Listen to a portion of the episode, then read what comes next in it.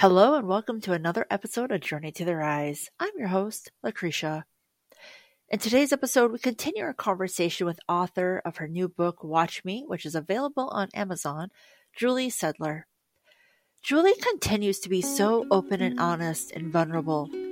This is not easy for anyone, especially when sharing the depth of her experiences in her life. I think often we get caught up in wondering, what will people think? When we go through the trauma that life serves us, especially in divorce. Sadly, people stay in marriages that are not working for way too long because of the fear of judgment. Julie is not an exception. However, she found the strength to listen to the inner voice telling her she deserved more in her personal life, professional life, and her spirituality. Let's continue this conversation with my guest, Julie Sedler. And you found something I was given the impression that maybe you were not expecting. You talk in your book, even though I was terrified of walking into the unknown, I was armed with something new, my voice, and I was no longer afraid to use it. How did it feel for you to gain that level of empowerment? I have this saying whenever I get pregnant, and someone asked me, oh, are you excited to have another? I have three babies. So, oh, are you excited to have another baby? I am equal parts overjoyed and terrified. So how did it feel to gain that empowerment? I am equal parts overjoyed and terrified. Because I have a voice, I know what I want to say, but in order to have a voice, I have to use it. Yeah. And that's that part where I never feel brave, ever feel brave. And so using that voice, like I have a lot to say, obviously, this is not a small book. If I had any sort of brevity, I would be writing songs like Taylor Swift. So 3 minutes and done. Who's a genius, by the way. I love Taylor Swift. No yeah, disrespect really to her whatsoever. She is far better than I am. I need way more words to convey myself than she does. But yeah, it's equal parts overjoyed and terrified because I have it and that's exciting. But if I want to do something with it, I have to use it. And that's terrifying. Absolutely. And you talk about shopping at a lingerie store and reflect upon how in the past shopping in that environment did not feel authentic, but more you were putting on a show for someone else. And you stated, I walked in and picked up bras and panties I knew that I liked. I don't care about anyone else. This is about me. This is a new kind of empowerment. I think so often we forget we are allowed to have and enjoy pretty things. And it doesn't have to be about someone else. I don't know if you follow Courtney Shan, but she is so good with this. She often talks about fancy teacups or this and that. And it's something that I've gained such an appreciation for. How did it feel to realize that you, not anyone else, but you deserve something that made you feel pretty? I do follow Courtney. I love her page. And I fully respect the whole use the things that make you feel good, use the pretty stuff, get out the good china, get out the good silverware, use the teacups. And I do that on the daily. This is not that situation. This is actually the opposite. This is walking into the store and saying, I used to come in here and buy the pretty lacy frilly black whatever because I thought that was what someone else wanted to see me in. I walked into that store and I left with zero shame buying like cotton granny panties and like your basic utilitarian bras because they felt good. Yeah. They felt comfortable. I didn't need to put on something that was fancy and uncomfortable just to use something that was fancy. I wanted to put on something that worked for me, that made me feel good, that made me feel supported because I didn't care. No one was going to see it. I was fully aware that no one was going to see me in those things. Yeah. I thought at the time, I was like, ever. No one's ever going to see me in this again. So why am I like bending over backwards to wear something pretty or fancy when what I really want is this basic thing? And that was what I ended up walking out with. And then like, I would like find the moment where I was like, this makes me look good underneath the sweater. It is working. It is fancy. It is pretty. Like, I found like those moments in it, but I wanted to clarify for you. Like, I didn't just walk in and like drop money on these really pretty lacy bras or panties or whatever. Like, I legitimately bought like cotton granny panties, and no shame in that game. I was really happy about that. It worked out really well for me for a long time. I actually had a moment of freak out at the end where I go on a date with Steven, and I know he's going to come out. Like, I'm very aware. I'm like, I can't wear like what I mean. Can I wear what I would normally? Do I want to wear what I would normally wear? Like, I'm like pulling everything out of my drawers. Like, what am I going to wear? And then in the end, I was like, he's not going to care. He's literally not going to care. Like, no one's seen anyone. It's COVID times. Like, no one's seen anyone for so long, it's not going to matter. And it didn't matter. And he's a great person, so he could never have said anything anyway. But anyway, I had a moment of freak out about that. And you were told, do you know that you are meant for great things? Do you know that you can rebuild even better than before, but only if you let go of everything and burn it all to the ground? Are you aware now that you are certainly meant for great things? I actually don't know what to make of that question. Like, there's still like nagging doubt in the back of my mind. Like, I published this book and the only person who's going to buy it and read it is my mom. So when you're like, I bought your book and I read it, I was like, really? Tell me what you thought. Because of course I've had this conversation with my mother, who did buy my book and who did read it all in one sitting, and who gave me feedback and is lovely. And I love my mom and I'm very thankful for her. But like, in the back of my mind, I'm like, it's the kind of thing only a mother could love. Like, only my mom is going to read this. So like, I had a blog once, and I was like, only my mom is going to read this. Like, no one cares to see my musings. So I had that acupuncturist for one session, and that's what she said. And she actually was the one who told me that I was probably going to have to let go of the house. And in that moment, like, I didn't really want to believe that. Mm-hmm. But I came around to it, and that was what ended up happening. But in terms of like being aware that I'm made for great things, I'm firmly in the, this is what I did yesterday, this is what I did today. And I'm just hoping that trajectory is going up. Yeah. 'Cause it's a little bit much to zoom out and be like, oh, like, so when someone says like, oh, I read your book, it really resonated, it really helped me. I'm like every time I'm like, I'm so happy. Like, that's what I set out to do. Thank you so much. I appreciate that you told me. Yeah. Because I'm still like this. I'm like, somebody told me today they really like my book. Somebody told me that, like, I don't think about, oh, 800,000 people are telling me they love my book. It must be something. Like, I just still don't think of myself that way. I'm still, because it's scary to like think about that. So I don't know. I never feel brave. I don't feel brave enough to think that maybe I'm meant for great things. I'm just out there doing it anyway. Good. You should, because I think amazing things are definitely ahead.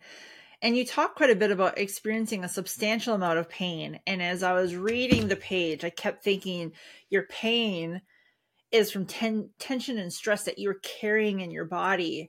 And it was more from a holistic approach for pain management that you found relief by going to an acupuncture and your appointments for chronic pain. Were you aware about the tension and stress that you're carrying was causing you so much discomfort?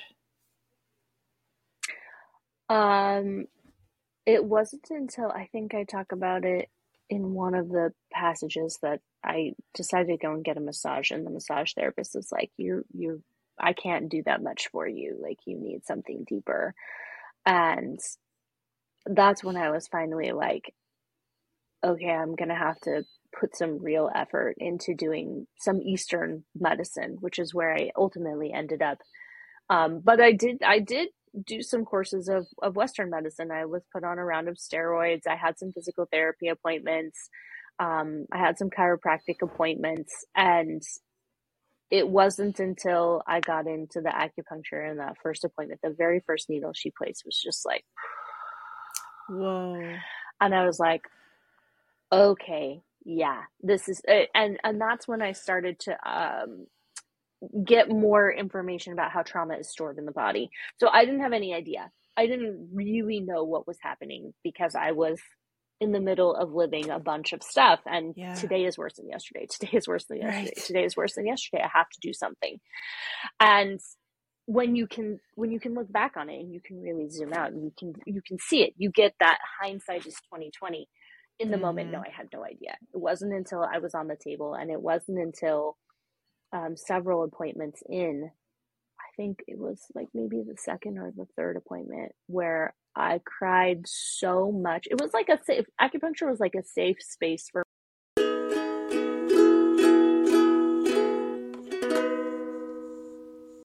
We're going to take a quick break, and when we come back, we'll have more from our guest, Julie. And she gets into the vulnerability of being heartbroken. There's a lot of power in setting an intention, but there's very few people who want to go into an appointment and recognize how heartbroken they are. To stand out on social media and the internet, for a business to grow, you need branding images that help express who you are and what you represent. Being a driven business owner, you already know your audience needs to see your brand show up on a regular basis before they will trust you enough to work with you. If your current messaging is inconsistent and lacks cohesiveness, then your customers will scroll past instead of click and look into more of what you have to offer. With a branding photo session with Girl Boss Photography, you can tell your story through images. Utilizing those images in your marketing and content strategy will enhance your appearance and help build a connection to your existing and potential clients. Girl Boss Photography loves working with small and medium-sized businesses to help them grow and build a strong visual brand. By partnering with creative entrepreneurs and listening to their goals, Girl Boss Photography curates a branding session that will tell the story of who you are, what you do, and how you are there to help your clients. If you're wanting to grow your business, improve your online presence, contact Girl Boss Photography to find out more about your options with their branding packages. You can send a message on Instagram at girl.boss.photography today.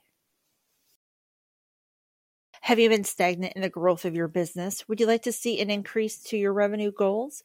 Show your clients you are an authority in your industry with a video docu-series, photography, and content strategy package with Girl Boss Productions. A video series will help customers get to know you and allow you to build a relationship with people who want to support you. Utilizing video on your website and in your marketing content, you can increase conversions by 80%. By enhancing your presence on social media and your website with updated and stylish photos, you can zhuzh up your marketing content. Giving it a little je ne sais quoi will grab the attention of your clients, and they will take a little more time to read your post instead of scrolling past it. Utilizing video, storytelling, photos, and a content strategy all in one package will promote your business to existing and potential clients and help develop a relationship with clients who want to support you, which results in increased sales. If you'd like to know more about how you can enhance your business with video storytelling, contact girlbossproductions.com today.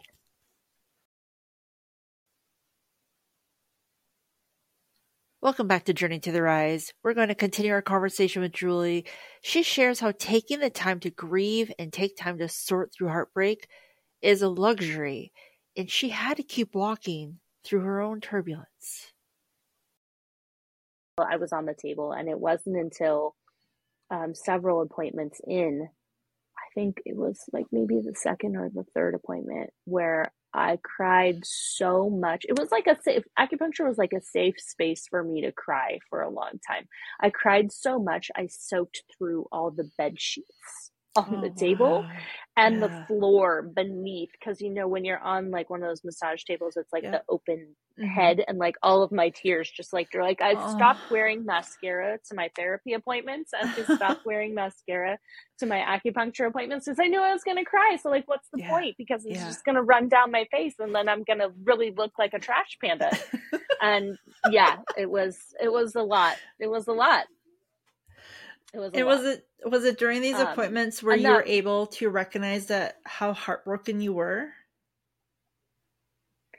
There was one appointment where I left, and I talk about that in the book. I was like, I feel super heartbroken. Yeah. That was only that one. Other appointments was like, this is what grief is like. This is what grief is like. And then other appointments were like, my guides would come to me and they would give me timelines, or like there was like moments of like sparks of happiness. Like this is a thing for you to look out for. This is a thing that's coming to you. This, you should go and buy these cards, like that sort of mystical aspect of it. So to say like all of the appointments, I recognized that I was heartbroken, wouldn't be accurate. So again, two things can be true.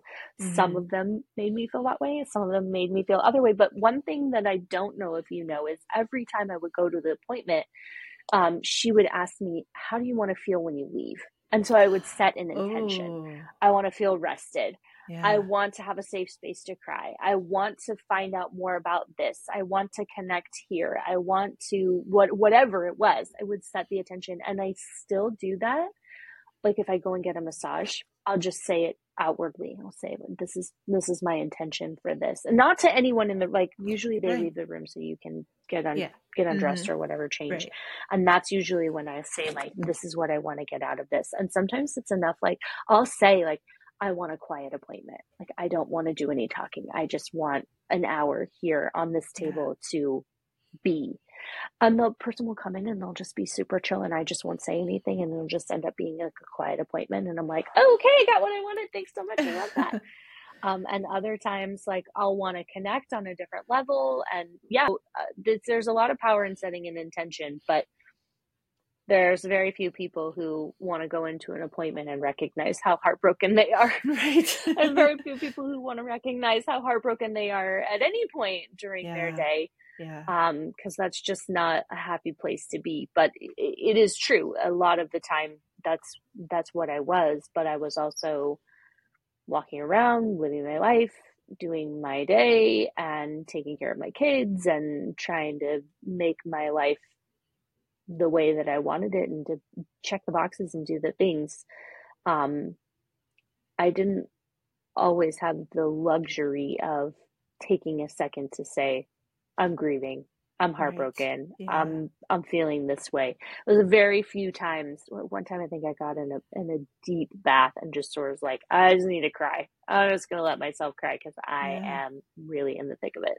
And one of the things in Eastern medicine that makes grief easier to deal with or helps with grief is heat, which is why a lot of times people who are grieving wear extra sweaters. And I actually talked about this, like I was in the shop at my old job and it was the middle of summer and I was wearing jeans and a sweatshirt and I felt fine because I was grieving and I was cold all the time. And another thing is actually pears. So I had a stint where I ate a lot of pears to sort of support from a nutritional standpoint. So yeah, there's some interesting little facets of things that you can do to support yourself if you're open to alternative methods. Yeah. But yeah, no, I don't want to walk around recognizing I was heartbroken. And then you begin to talk about, and it feels like you're starting to open yourself up spiritually. You begin to learn more about crystals and their abilities. A coworker gifts you a stone. And at this time you talk about pulling tarot cards daily. How did it feel as you transitioned into this more spiritual world? Honestly, I felt like I was in the closet. Like I was excited to be looking at these new things and learning more about these new things, but I was really careful about who I would tell in my world, like what I was truly up to and what I was doing. There were very few people who knew that there's still very few people who know that, how big of a part of my life tarot is. Like I still pull cards every day. I still offer readings to people every once in a while. I don't really like advertise or like do paid readings, but I still do readings for people when they ask for them. But there's very few people in my life who actually know how much of a part of my life that is. Mm-hmm. And more people now, because it's definitely in here. Like it's a big part of this book. And I just thought that the spread that I did for myself at the end of 2019, which kind of talks about the year ahead, and it's like, what's the theme of the year ahead? And it's the hermit for 2020. And then of course you get deep into 2020, you're like, no one's going anywhere. And I was like, oh, I'm actually okay with this. This is fine. But I felt the need to protect it and to be closeted and to not share it with people because I was afraid I was going to be judged. And it gave me a newfound respect for people who feel like they need to keep certain parts and aspects of their lives to themselves because it's not safe to share. And it gave me a new respect for people who understand themselves and maybe want to change their pronouns, and that I do a lot more now to respect that and to call people what they want to be called and to acknowledge people the way they want to be acknowledged, because I know how difficult a process it is to go through something like that and to embrace a part of yourself that maybe you didn't embrace before because it didn't feel safe to embrace that part of yourself.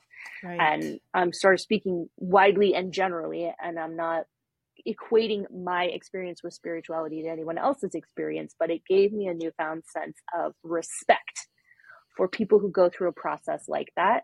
And in wanting to adhere to my own core values and to respect other people, to believe them when they have the bravery to tell me what it is about them, how they want to be treated, and then to treat them that way. So yeah. I just feel like there's a lot of empathy there. And if other people could embrace that level of empathy, the world would be a really better place.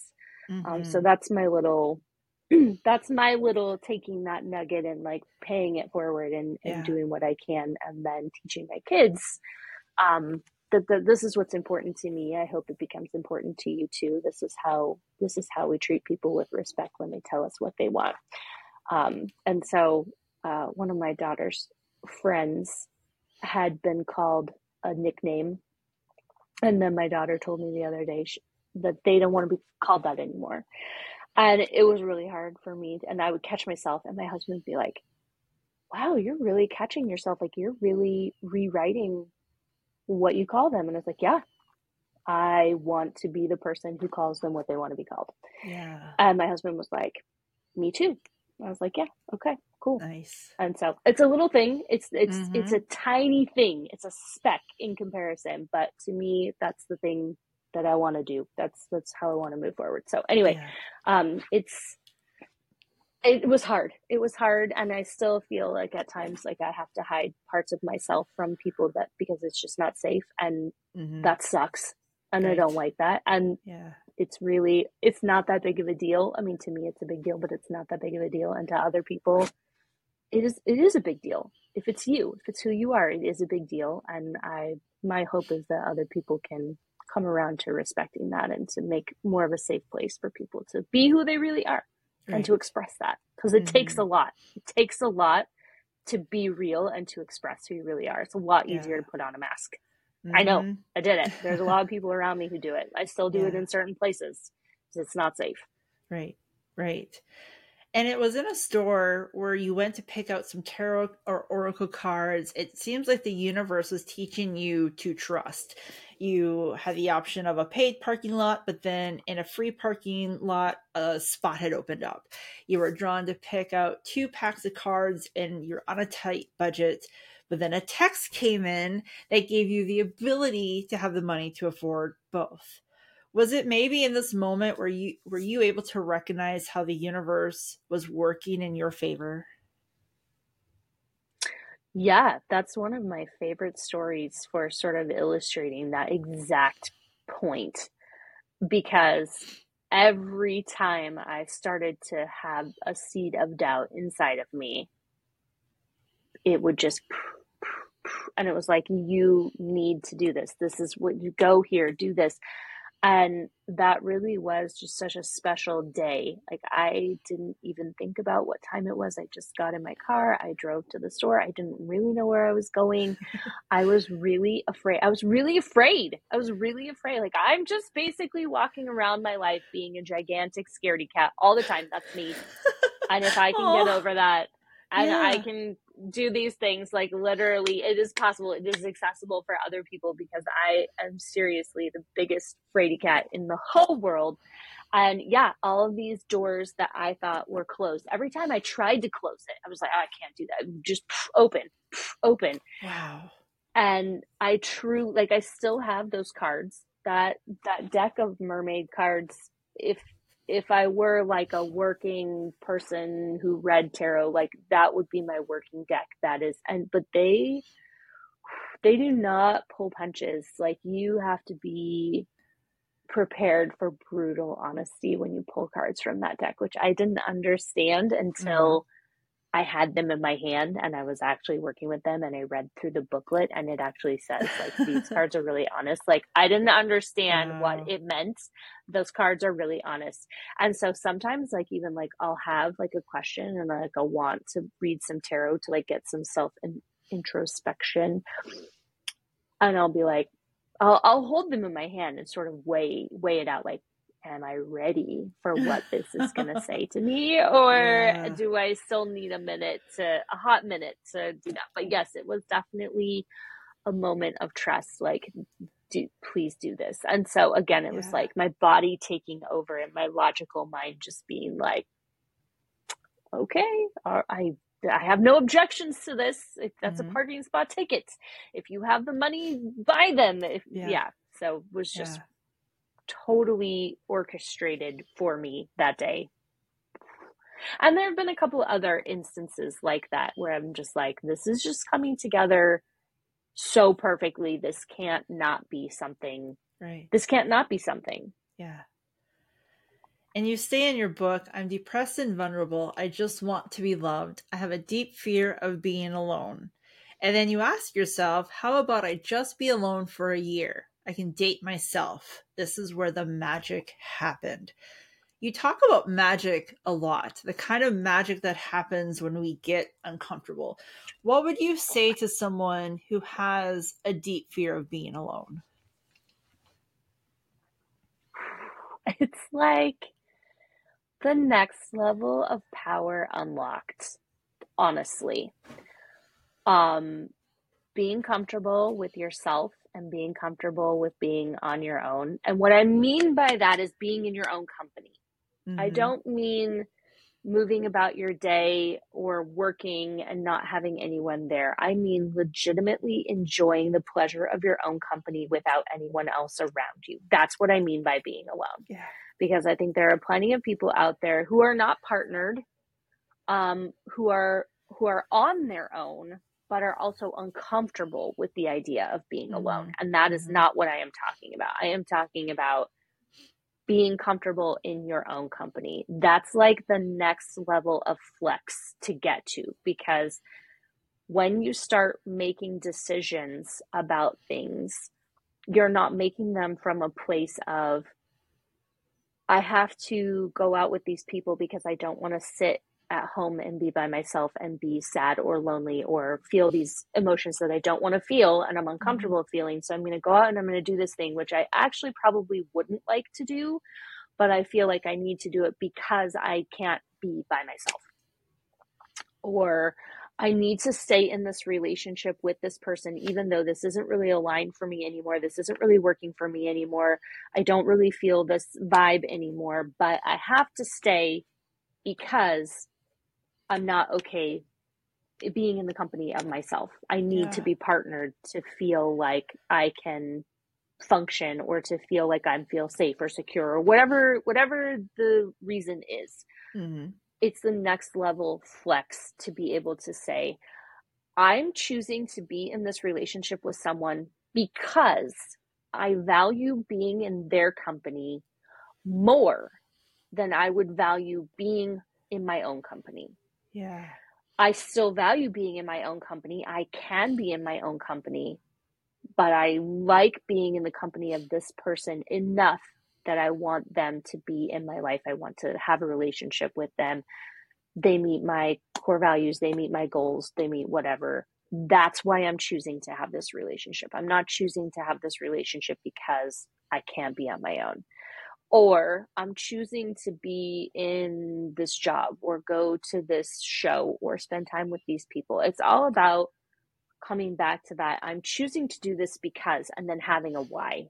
And if you, I like using that as a ruler, as a metric for things, because a lot of times we gloss over a why. We come out and we're like, oh, I'm doing this. I'm volunteering at my kid's school. Woohoo. Okay, why? Why are you volunteering? Like, I actually have to ask myself that. Like, why am I volunteering to do this thing? Is it because I feel like I have to? Mm-hmm. Is it because I feel like I can't be by myself? Is it because I feel like I'm going to be judged if I don't? And I actually, that happened yesterday. I was really having a hard day, a really hard day. And my husband was like, oh, you're supposed to go in and volunteer. Like, do you want to cancel? And I was like, nope, I want to go in. I want to see my kid. I want to spend time with my kid. That makes my kid feel happy. And I understand that I am having a hard day, but I am choosing to do this thing, and I'm going to go and do this thing. And this is why. And that's what I'm going to lean into.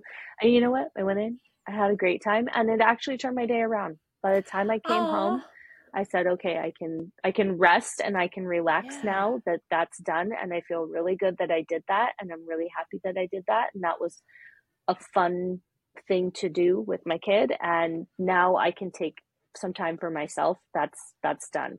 So there is like a really powerful reframe in there that you have to get to, because you have to be able to be comfortable in your own company. So if I was talking to someone, I'd be like, the flex is why it's worth it. But if I'm talking to someone who's really afraid, that's the thing that you have to confront. Why are you afraid to be alone? Mm-hmm. Is it because you're worried that you'll never be loved? And then in that case, it's okay, what can you do for yourself? Like you really do have to sort of pour into your relationship for yourself, whatever that looks like. And so that's what I ended up doing, is I ended up pouring into my relationship with myself. And then I got good at being alone. I got comfortable being by myself. But in the book, I talk about, I still really want this relationship. I still really want this really big, great love. Like that was what I really wanted. I wanted to have a healthy relationship. And now that I have that healthy relationship, and a lot of things have happened since where this book ends and where I'm at right now, there's a chunk of time. So the things that have happened in that chunk of time, every once in a while, I kind of come back inside myself and I'm like, remember when you used to lay in this bed and you'd be by yourself and you'd be like, oh my gosh, there's no one next to me. Like, how sad is that I'm in here alone? Yeah, that sounds really good right now. Remember when you could lay in this bed and you'd be by yourself and you could just full on just take up everything and have all the pillows? You remember how good that was? You did not appreciate that when you had that, and it was good.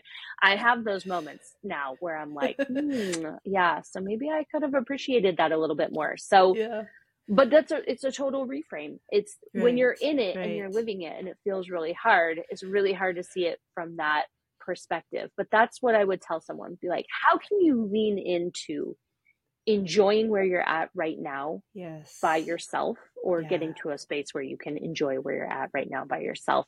Because when you're in a place where you're partnered or you're doing things where you're letting other people in, it's going to compete with that piece that you had when you were by yourself.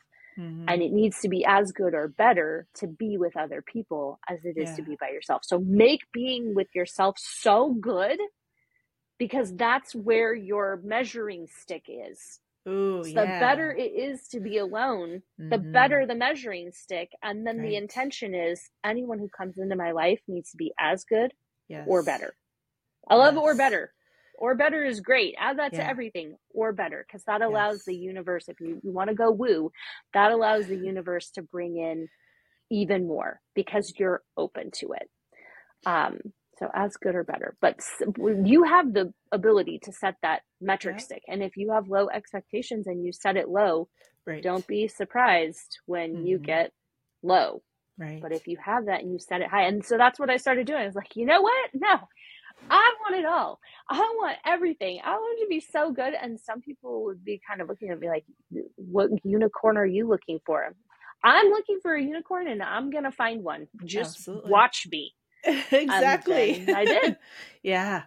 In your book, you had stated, why had I self-medicated with a relationship? I read this and I just wanted to celebrate, because I think this is so much more common than what people are willing to openly admit. How did it feel for you to admit this to yourself? I'm sure there was crying. I'm sure there was crying involved. Like, oh, why did I do this to myself? Yeah. But I spend a lot of time in the book and in my life owning my own stuff. And it would have been really easy to look at the other people in my life who were sort of exiting and their coping mechanisms. And for me to be like, well, at least I'm not blah, and I'm not doing this, or I'm not doing that. And then that there's a lot of ego in that. There's a lot of judgment and a lot of shame. And I didn't really go to that place. Instead, I turned everything internal and was focused on me and was like, okay, well, yeah, you're not doing those things, but what are you doing? Because clearly what you're doing isn't the path forward. I just sort of had this whole total wipe down of the whiteboard. I got to wipe the whole slate clean, but I also need to own what am I wiping off? Because I don't want to put that back up on the board when I put everything back up on the board again. And so again, that was one of those things that I think probably went into a journaling session. Like, what am I doing? Where is this going? And that's when I was like, oh yeah, okay. I'm not doing drugs. I'm not drinking a bunch of alcohol. I'm not spending a ton of money. I don't have these addictions, but I do have an addiction, and then self-medicating with relationships, whatever kind of relationship that is. And so that's kind of where that whole, what if I just don't date anyone for a year? What if I just sort of not necessarily go cold turkey, but what if I just focus on me? What if I make this relationship the relationship that I'm working on? Yeah. And that is when everything turned around. But I think it's hard to admit things about yourself, no matter who you are. I think it's always that self-reflection always sort of comes with that gut punch of oh yeah, that's true. And I just said it out loud and that makes it real. And now I am I going to shove it back down, or am I going to kind of pull it out and deal with it? And I think there are many times when I shoved it back down and I didn't deal with it. And then eventually it comes up and I'm like, okay, I'm going to do something with this now. Yeah. And kudos to people who are out there who choose to do something with it. But I understand the people out there who shove it back down. That's too heavy. I can't carry that right now. I get that. I get that on a deep level. Mm-hmm. And you also talk about, you made a manifestation box. I love this idea. Where did this idea come from, and how does one start something like this? Oh yeah, that's really good. So I actually talk about this in my course that I have coming up, awesome. Around aligning your dreams and vision. I dedicate some time into actually walking someone through that. But the gist of it is, I read this article about how this person created an anxiety box. And so they made this little box, and that was where they put all the things, if they were having a bad day, that those would be the things that would help them when they were having a bad day. And they could just go to the box to help themselves. And I was like, okay, well, I don't really need an anxiety box. I don't really like vision boards. I don't things aren't working for me. What if I create this? And it just came out. What if I just create this manifestation box? So that was when part of my,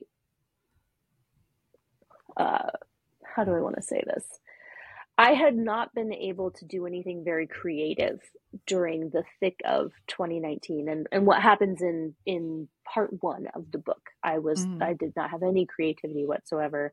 If you're into the woo, my sacral chakra was very blocked. And so one of the things for me, how I liked celebrating Thanksgiving when I was a kid, was my mom would take us to the craft store and we would get a bunch of crafts. So I was like, okay, if I'm on my own for Thanksgiving and I don't have to answer to anyone else, I'm going to have a crafty Thanksgiving.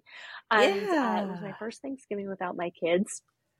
And so I like got out my glue gun and like had all these projects that I was doing. I put Netflix on. I made it good. Like, make it good, make it fancy, make it pretty, make it the way you want it.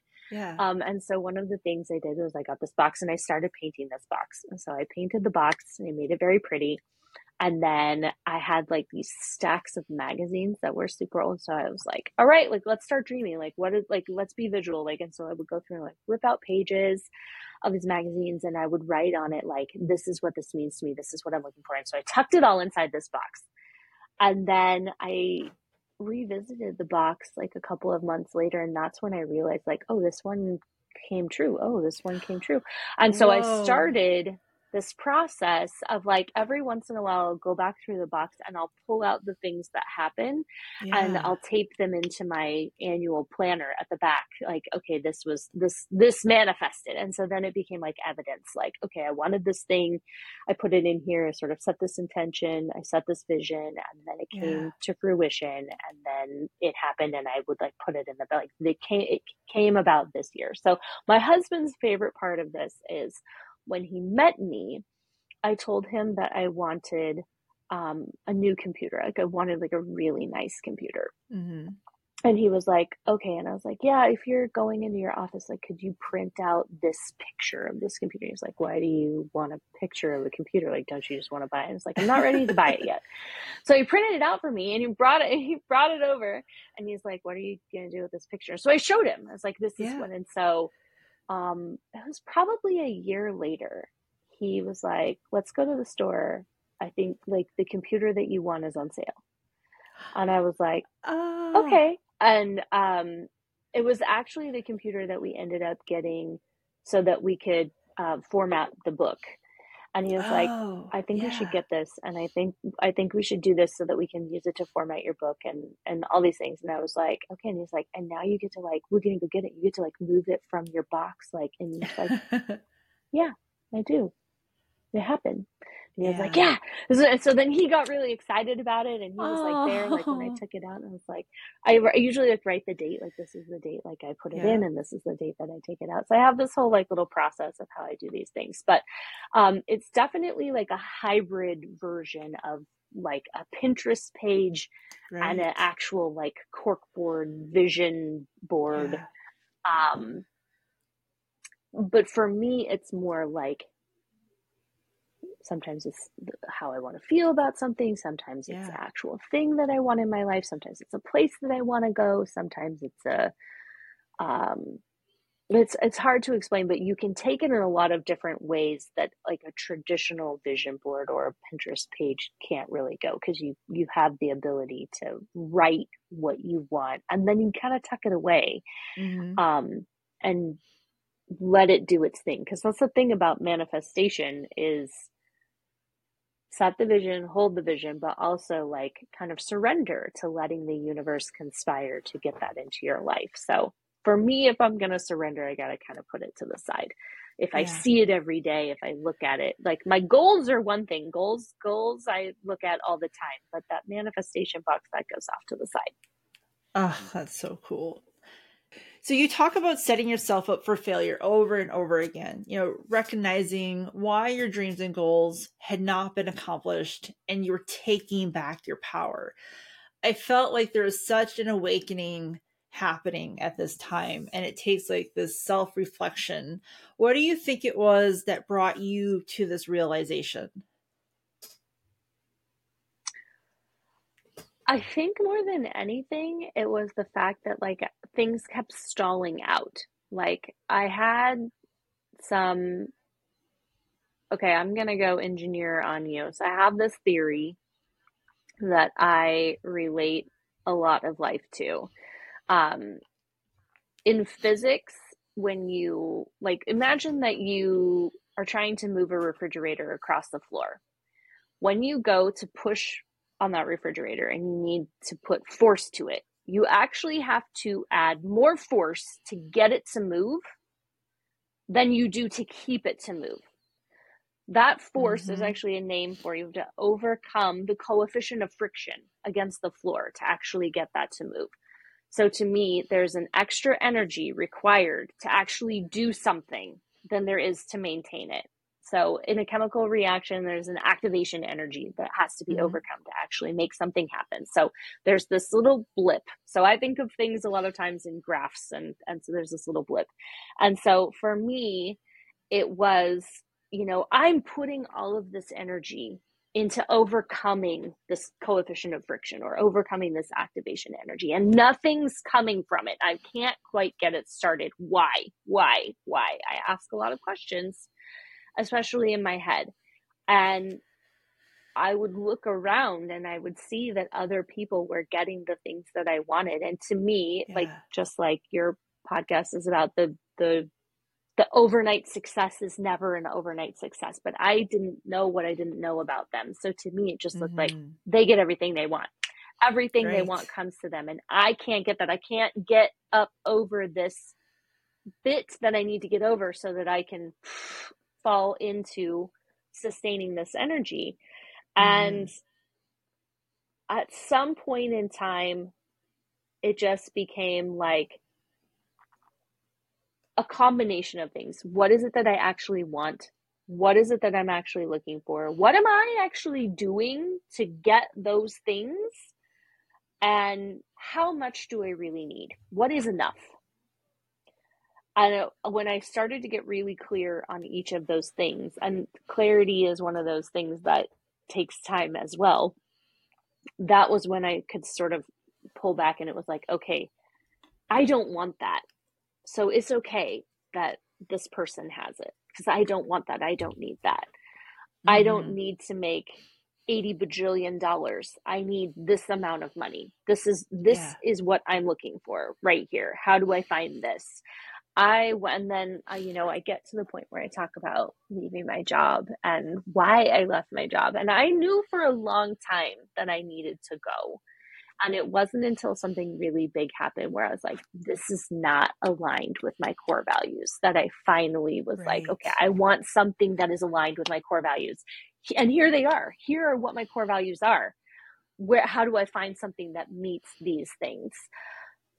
It took a lot of clarity. So again, there's layers and things. And this is why things take time. This is why overnight successes aren't a thing, because finding these layers of clarity and building upon them takes time. And also intention. If I hadn't actually sat there and asked myself, why, at each point in time, I would have never gotten to where I got to. And so I think, yes, there was something that brought me to that realization, but it was each one of those little moments, each one of those times when I asked myself why, and I got real. And oftentimes it would come in here. It would come out in here. Sometimes it was one of those things where, like, my hand is just writing. I don't even know what it is that I'm saying. And then I go back and I reread it and I'm like, I didn't even know I wanted that. I didn't even know that was where that came from. I didn't even know that was a thing that I was afraid of until I just wrote it down just here. And I was really super honest with myself. And so I think that's the biggest thing is, like, if you really want to change your life, how willing are you to be honest with yourself about where things are at now and what you'd like them to be, and how much are you willing to make changes to actually make them better? But it all starts with, how honest am I willing to be? Because there are a lot of people out there, especially like anyone who has debt probably has had a moment of, like, trying to run from, like, the credit card statement comes. And, like, I've seen this in movies where they'll show, like, oh yeah, like that credit card statement. I just watched an episode of Friends where Joey gets the part on Days of Our Lives, and then he goes out and, like, buys all this stuff. And the credit card bill comes and he's like, envelope 1 of 4. And Ross is like, I didn't know it could be that big. And I'm like, oh, and Joey's like, I'm afraid to open it. And Ross is like, nope, we're digging into it. We're tearing into it. How honest are you willing to be with yourself about everything that has come before. And then Joey's like, how did I spend this much money at blah, blah place and blah, blah place and blah, blah place? I don't know. I don't know what led up to that. All I know is the cold, hard facts of reality right now is that is what happened. Yeah. What do you want to do about it now? How do you want to move forward? So almost need to have like the memory of a goldfish about everything that's come before you. You should be honest about it, but then kind of forget, like, I'm not going to do that anymore. I'm going to do this, and then move forward doing this. And then as you're moving forward, you can put intention into like healing those parts of you, the version of you that did those things. But if you want to make a change, you really have to be honest and then kind of forget and move forward and be like, I'm not doing that anymore. I'm doing this other thing. Right. And so the other course that I'm launching is how to break that sort of self-sabotage cycle. And of course, it starts with being super honest about what your cycle looks like and how you get into something and what your tells are, like how you might know that you're dipping into an old pattern. Because a lot of what I talk about, I'm like, I don't want to do the same thing I did before, was being honest about this is a pattern. I'm doing these things over and over again. What does it look like? Okay, now that I know what it looks like, I can compassionately remove myself from it before it becomes a big thing. So that's been a big focus for me in the time from when Watch Me ends to where I'm at now, is rewriting a bunch of patterns. And that takes a focus all of its own to hold yourself while you recognize you're doing something you don't want to do, and actively work to do something that you do want to do. And that's like the whole next level from I'm just surviving. This is me getting through the day. I'm doing the same thing over and over again because that's what I know and that's where I'm comfortable and that's all I got. And so I've lived that life. I've been there. And then I've slowly stepped back and I've looked at the bigger perspective and I've made a bunch of changes. And then now this is like the next level. Like, okay, how do I truly break this? And some of them, like I'm learning, are like generational trauma. Like my grandma felt this way, and then my mom felt this way, and now I feel this way, and it ends here because I don't want my kid to feel this way. And so that one's been like, oh, I do this because that's how it came to me. That's wild. I can't even, like, I've had some moments where I'm just like, okay, something different, please. Right. Yeah. Yeah. And you talk about sitting down with your journal and writing down 10 things that you wanted to happen in that particular year. And you list them out and then you say, that is how easy it is to dream again. I think when we don't trust ourselves, it makes it harder, if not impossible, to believe what is possible for us. And page after page after page in this book, this shows that you breathe, you meditate, and you trust a little bit, and the universe truly provides for you, like, over and over and over again. How much did you struggle to find peace and calm within this process of trusting yourself and letting the universe provide for you? All right, I want to take a little bit of a step back, because you make it sound like it was like everything just kind of fell into place and it was really easy. I just want to be really real. Which it never is. It never is. It's not that way at all. What it really comes down to is, at least for me, when I wrote that list, I needed to see some evidence that stuff was possible. So in order for me to start looking for evidence of what was possible, I needed to know what kind of evidence I was looking for. So in that case, there's an element of trust and belief and faith, and all of those things really work together to help the universe bring you what you want. If you're talking about manifesting, or even if you're talking about setting some goals and identifying milestones. I mean, we can go the woo way or we can go the not woo way. It doesn't really matter. What matters is you have to have something that you're aligned to. And I actually just put up a TikTok video about this the other day. The thing that I missed before in all of this is faith and trust are great. You need that. but you have to be aligned to something. And so the metaphor that I used was I watched Indiana Jones and the Last Crusade, and it's the last of the trials, and he has to take the walk of faith. He has to walk across this cavern.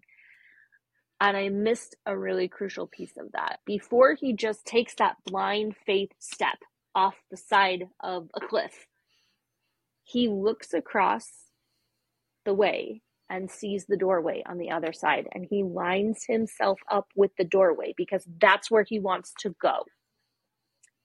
And then he takes the leap of faith when he's aligned. Wow. If he had gone an inch to other side, he would have fallen to his death because that land bridge that was camouflaged by all those red rocks wouldn't have been there. So alignment is the thing that we're often missing.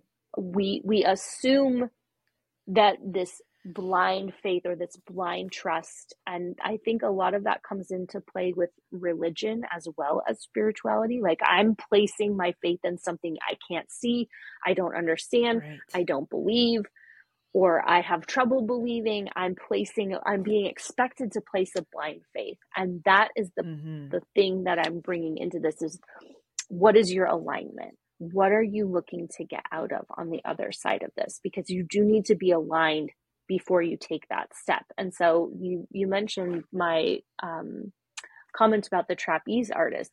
Trapeze artist isn't just blindly letting go of her trapeze. Right. She knows where her partner is or where that next trapeze is. She's only briefly in flight for a minute, but she's in flight with purpose. She's moving to the next rung. She knows where that is. She didn't just let go of it and expect to be carried. She let go of it in purpose of moving towards the thing at the moment when she needed to move towards it. And so I think that is something that's really important to add to that. It's not just about having faith in the fact that what you want is going to come to you. It's aligning yourself with what you want and then taking your action to get to it. Okay, I'm going to step off here. And then, there is a moment of, okay, I believe it's possible. I've seen the evidence. I know that it can happen. I can talk to this person and ask them some questions and find some resources, like all those things that sort of come out of it. Like you have to do something. You have to take action. You have to go after it. You have to chase it sort of, but not blindly. You don't do that blindly. Right. You do that with intention. So, yes, absolutely. Go make a list of 10 things that you want to experience, especially if you're having trouble dreaming. Like, for me, that was the hard part of, like, what do I even want? What dreams do I even have? That's a great place to start. What are 10 things I'd like to experience in the next year? And that's exactly what I wrote down there. And then from there, it's like, oh, yeah, I'd like to experience this. Oh, is that like a deeper desire of mine? Is that like kind of the tip of the iceberg of a bigger dream? And that can kind of reveal more to you. But if people are having a hard time finding a place to start, I would suggest that. It doesn't have to be 10, make it 5, make it 3. You don't have to do some arbitrary, it's an arbitrary number. That's what I'm trying to say. 10 is arbitrary number. Right. And you talk about, I want love from other people because I don't feel worthy to love myself. What was the journey like for you to finally recognize you are worthy to love yourself? I still have problems with this. I spent most of this year being pregnant, and I didn't realize how much, body image issue I still had until I got pregnant with the baby that I just had. And then after delivery, my body shrank a lot, but it was still like, didn't feel like mine. And so I could, if we're talking about cycles and breaking patterns, I was noticing. And so a lot of what went into my journals this year was noticing how I still talk to myself like I don't love myself or like I'm not worthy or yeah. So I think if there are other people out there who relate to that particular one, like loving, like there's so much verbiage out there, like, oh, you just need to love yourself. Oh, you just need self-love. Oh, you just need self-care. Like it's just this, oh, you just need to do this. It's super easy. No big deal. Just lean into it. And it's so much deeper than that. There's so much more at play. So I just want to be real. Like, even though I go through this much about telling you how I'm working on loving myself, removed from that, I'm still working on loving myself. It's a process. It's an ongoing thing. It's something that it's like work that will never be done. It's just uncovering more and more or going deeper and deeper, which unlocks the next level, which I'm happy about and I'm grateful for, but I'm just being real in this space that it's not done. It's not a place that you get to and then you stop working on it. So I really, really didn't believe myself to be worthy of love when I started on this journey. And you can see that in my codependency, and you can see that in my pick me, choose me, love me, external validation. And then you can kind of see as I move through things and as I do more work and I uncover more truths about myself, where I'm just like, okay, I don't need that as much anymore. I need what I really need is I need to feel good about me, myself. Mm-hmm. And one of the things that ended up not really coming to fruition in this book, which was in an earlier version or earlier draft version, was sort of this fitness journey that I started taking at the beginning of 2020, and my own body image sort of got removed from this. It's too much going on with it, but it's not to say that it didn't happen. And so that's just part of my journey, is like being comfortable in my own skin was a big part of loving myself. And that is something that I'm still working on, is how can I be understanding and supportive of myself, of my body? How can I treat it with respect? How can I move forward in certain seasons and aspects of my life, being respectful of this body? And that to me is a big part of loving myself, because the more I, like, if I would get on a scale and like the number would be too high, like I would beat myself up, like that kind of a journey. And I think there are a lot of people out there, not specifically women, but a lot of people out there who can step on a scale and see a number and make it mean something and then take action that cements that means something, whether it's under eating or cutting something out or restricting yourself or going down a dark path. That whole journey of self-love, like that's the thing that's coming back to me. This book, this journey of self-love is, I don't need external validation. How can I validate myself? How can I support myself? How can I be there for myself? So that's like one aspect, but I think there are several different aspects of self-love, and to just group it all together sort of does it a disservice, because then other people might see that and be like, I can't just love myself and be better. Right. You can't, because there are so many different facets of this that make it impossible to just say, oh yeah, just do this and you're good, you're healed, you're cured, all good. It's definitely a multi-layered thing. So I felt like I made a lot of strides in the book in certain areas of it. And I guess that's a really long-winded. See, there's no brevity here whatsoever. I'm still working on it. That's the short answer. Yeah. I'm still working on it. But I'm definitely worthy. It's a good answer. I definitely understand that now. And that was like the biggest eye-opening thing, is even if I'm not getting it right, even if I'm not doing it mm-hmm. the way I should or want or need to, I'm still worthy of right. doing it. And that was the yeah. first step. Like, yeah, I'm worthy of doing this work. I'm worthy of looking into this for myself. Awesome. And in this process, you've taken steps to reclaim your creativity, you painting, crafting, writing, and a pretend cooking show. Oh yes, the pretend cooking show. Yeah. Do tell. I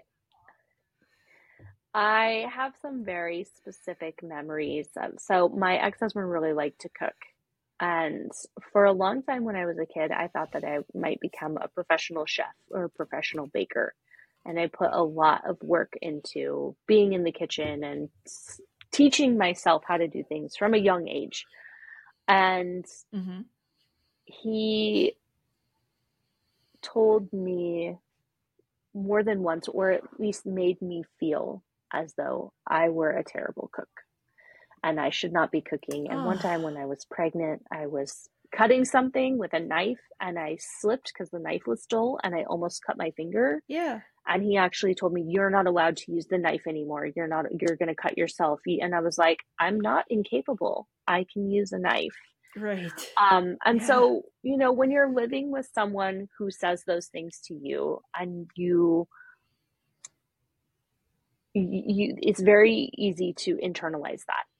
No matter who you are, it's very mm-hmm. easy to internalize those things right. and to believe those stories about yourself to be true. Yeah. And my internal dialogue was very conflicted because I'd spent so much of my life without this person doing these things and having curiosity and being creative and figuring out things just because I wanted to, because it was play. And then being mm-hmm. told, but you're actually not good at it. You're not good at this thing that you're doing for play, so you shouldn't do it at all. And so food became a thing for me. And if we're talking about body image, food became a thing for me that I had really weird associations to, because I didn't cook a lot of my own food. I ate what was cooked for me. And a lot of the times my plate mm-hmm. would be plated for me. So the amount of food that was on my plate, I did not have control over that. And then if I did not eat everything that was on my plate, it was like I was offending someone. And wow. so, of course, I was overweight, and then I didn't love my body, and then I didn't have control over my body. So when I got a divorce, when I got separated, all of a sudden, I have to cook for myself. I have to provide mm-hmm. my own meals, and I didn't really understand what they needed to include to be healthy. I didn't really understand calories or intake or macronutrients or balancing diet. And I also was really grieving, and I also didn't really eat a whole lot.